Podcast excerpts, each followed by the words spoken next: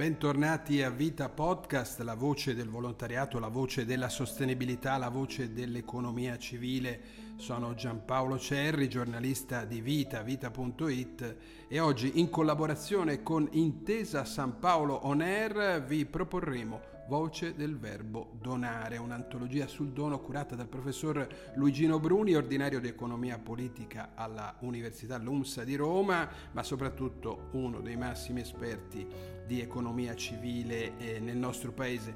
Bruni ha scelto fra filosofi classici, fra grandi narratori, fra alcuni studiosi, economisti e sociologi, pagine estremamente significative che saranno lette dall'attore Andrea Soffiantini. Oggi tocca a Marcel Enaf, filosofo francese contemporaneo che insegna attualmente negli Stati Uniti. Il professor Bruni ha scelto per noi un brano tratto da Il prezzo della verità, il dono, il denaro, la filosofia, edito da Città Aperta.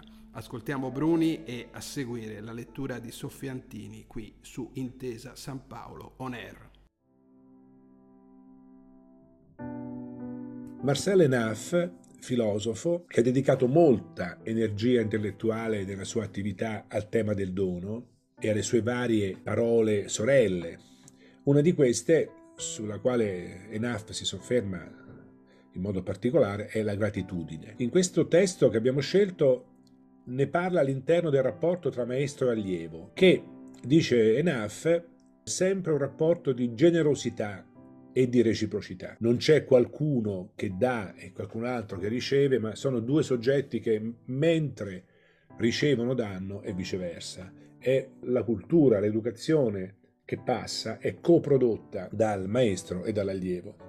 Quindi c'è una certa uguaglianza nel rapporto educativo, anche nella distinzione dei ruoli. E quindi, dice Enaf, il lavoro del maestro non è pagabile col denaro, questo lui si rifà a un'antica tradizione, che parte almeno da Socrate, infatti parla molto di Socrate, ma onorato da doni. Questo è un, tema che ritroviamo in tutto il Medioevo, dove la cultura non era, non era vendibile.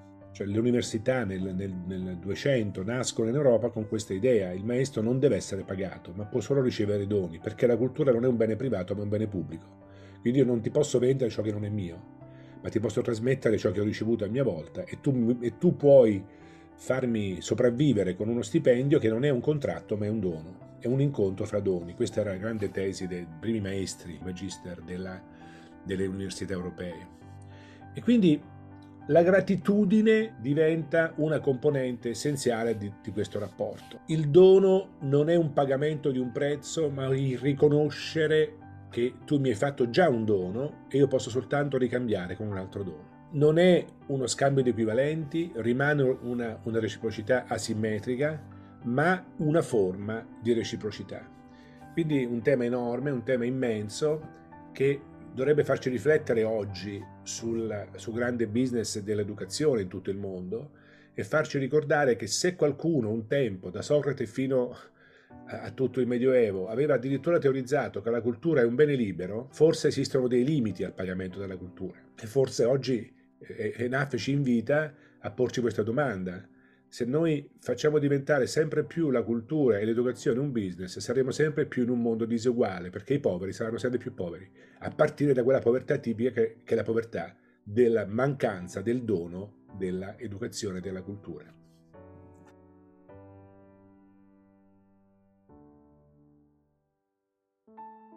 Il rapporto fra maestro e allievo è un rapporto di generosità reciproca il lavoro del maestro non è pagato col denaro, ma onorato da regali.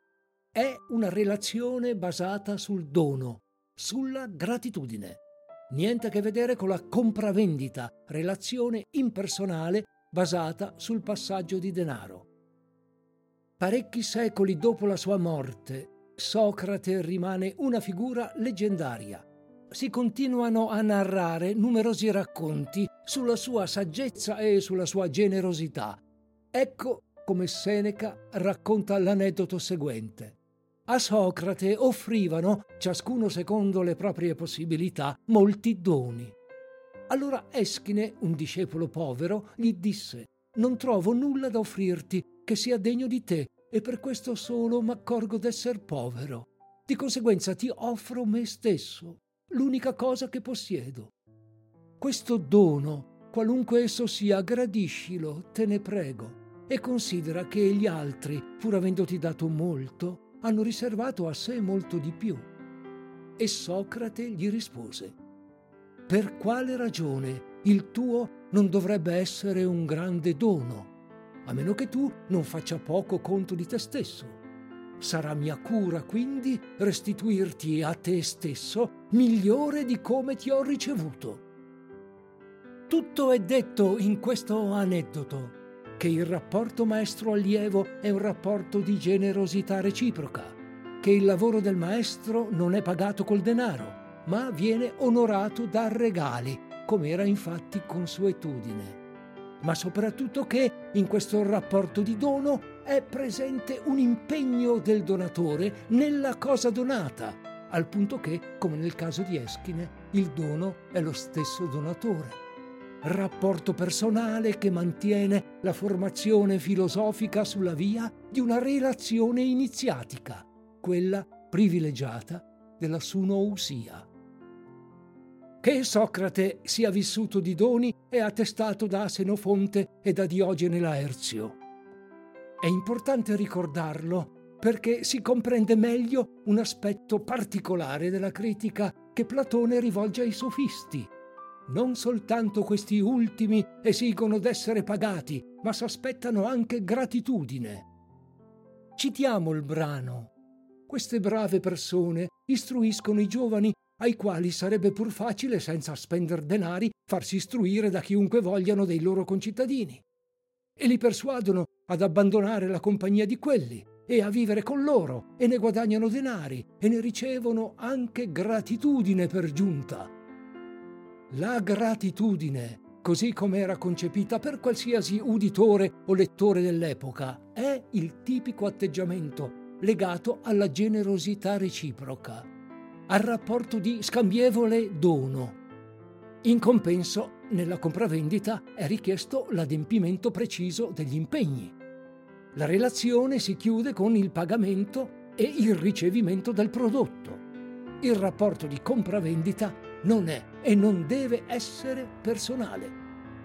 Insomma, dice questo testo, i sofisti, trasformandosi in commercianti, non dovrebbero aspettarsi altro dai propri allievi che il loro denaro e dovrebbero anche ringraziarli, perché nel normale commercio il venditore è debitore del cliente. Invece i sofisti, che legittimano la loro attività profittevole presentandosi come esperti, pretendono perfino d'essere considerati maestri di saggezza fingono di credere che il denaro richiesto per le loro lezioni rimanga nell'ambito del rapporto tradizionale del dono e per giunta, possiamo dire, aspirano al rapporto personale, alla sunousia erotica che unisce tradizionalmente un maestro e il suo allievo, come nel caso di Socrate e dei suoi seguaci. Essi vogliono conservare a proprio vantaggio l'antico rapporto di iniziazione analogo a un rapporto di filiazione, come quello che si stabilisce tra l'adulto e l'efebo, fondato sulla generosità dell'iniziatore e sulla gratitudine. Essi non capiscono che non si può fatturare il sapere come l'artigiano fattura i suoi servizi o il mercante le sue merci, e ambire nel contempo a prestigio, alla stima e all'affetto, con i quali si circonda tradizionalmente un maestro di saggezza che dà e si dà per amore della verità.